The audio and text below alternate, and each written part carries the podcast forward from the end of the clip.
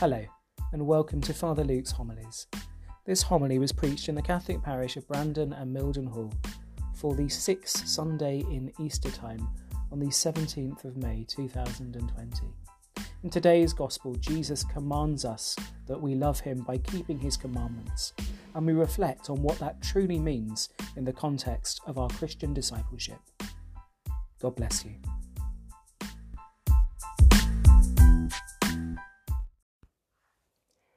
A reading from the Holy Gospel according to John. Jesus said to his disciples, If you love me, you will keep my commandments. I shall ask the Father, and he will give you another advocate to be with you forever. That Spirit of truth, whom the world can never receive, since it neither sees nor knows him, but you know him, because he is with you, he is in you. I will not leave you orphans, I will come back to you. In a short time the world will no longer see me, but you will see me, because I live and you will live. On that day you will understand that I am in my Father, and you in me, and I in you. Anybody who receives my commandments and keeps them will be the one who loves me, and anybody who loves me will be loved by my Father, and I shall love him and show myself to him. The Gospel of the Lord. Praise to you, Lord Jesus Christ. If you love me, keep my commandments. Love is a term that is often thrown around quite casually in our modern world without much thought or reflection. The result is that most people don't really have a real understanding of what love is and how human love and divine love relate to one another. People talk about um, loving chocolate or loving a particular TV program, or loving money, loving things, loving people. The same word love is used for quite um, different things, and it does love a disservice. Why am I banging on about love? Because love is central to what being a Christian is all about. For Christianity is not an ideology, it's not a moral code or even a mere set of beliefs. Christianity is more than simply a religion.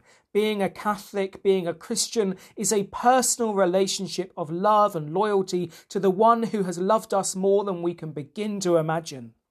And the test of that love and loyalty is how we obey the commands of Jesus. Love and obedience go hand in hand. Obedience is something that our modern world doesn't really understand. Obedience is a virtue of authentic human living. Jesus showed his love by complete obedience to the Father, even though that obedience cost him his life. It is through obedience that we are to show our love for Jesus. What does this mean in practice? It means to listen, truly listen to what Jesus says to us through the Bible, through his body, the church, through our conscience. We listen to Jesus and then put his words into practice. To love is to obey, and to obey is to love. If we say we love God, then it must be recognizable in our deeds, our behavior, the way we live our lives. It's no good saying we love God and then leaving Mass on a Sunday to behave just as anyone else in the world would behave. It would be like saying to a spouse that you love them and then never showing it, treating them like rubbish and having better relations with others. If you love me, keep my commandments, Jesus says. And the crux of his commandments is to love, to love one another as Jesus loves us.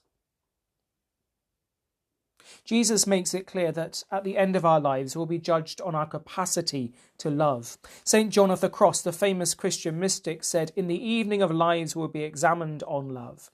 So, contrary to popular opinion, love is not a, a feeling. In fact, it has sometimes little to do with feelings. We can feel in love and out of love. We can feel all kinds of things, often in the space of a day or so, but love, love to be real, authentic has to be more than simply a feeling. It has to transcend feelings. Love, love is an act of the will, a definitive choice for the other, a decision to love regardless of how I feel or even if I'm loved back. Christian love is the love of God that is poured into our hearts at baptism and proceeds out of us to love others, to put the other first, to will the good of the other. This is a real challenge to us, for society is constantly telling us that people have to earn respect. And implicit in this is that people have to earn love, like they have to earn everything else. Love is not free, it's not something that has to be. Um, love is not free, then, in that sense. It's something that has to be proved, earned. It becomes a privilege. And yet, the Christian message is completely counter that the Christian message as that we are all loved by God and that we have to love God by loving each other.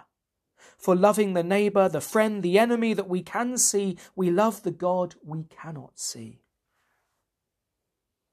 If you love me, keep my commandments.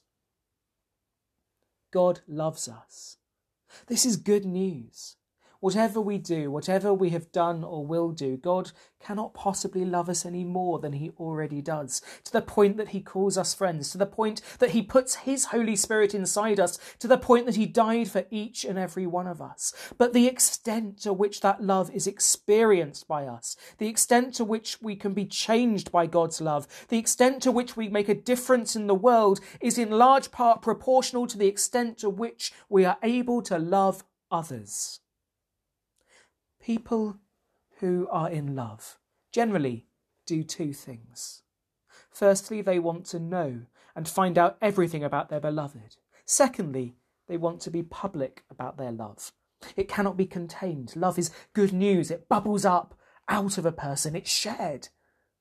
And this love is what drove Philip to Samaria in our first reading to proclaim the love of Christ. It is love that demands, as St. Peter reminded us, to have our answer ready for people who ask for the reason for the hope that you all have. For love demands that we know the beloved and want to know him, study him, understand him as much as we can.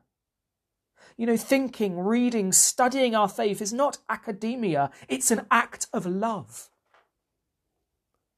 Love ultimately is something practiced, something we get better at the more we choose to do it. It's about laying down our lives, and that means putting God, then others before ourselves. It's in the giving, in the dying to self that we become free and we become the people whom God has created us to be. To those who are sensitive to the needs of others, life offers every opportunity to practice the commandment to love. And it's not always about doing big things. Rather, it's a question of giving ourselves, often in little ways, giving our time, our energy, our love. We are loved. We are chosen. We are called to make a difference in this world, and we do that by love, by drawing close to Jesus, listening to his commands, and putting them into practice. Amen.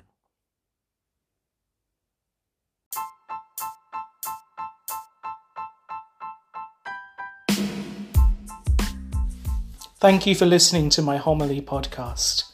For more information about the Catholic parish of Brandon and Mildenhall in the UK, then please visit our website at stthomas-stjohnparish.com. That's stthomas-stjohnparish.com.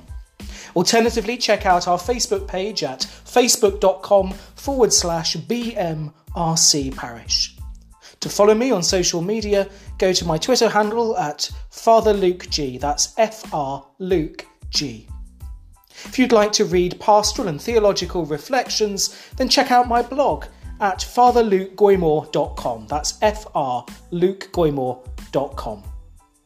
Hope this podcast has been of some use to you and helps to nourish you in your journey of faith. God bless you.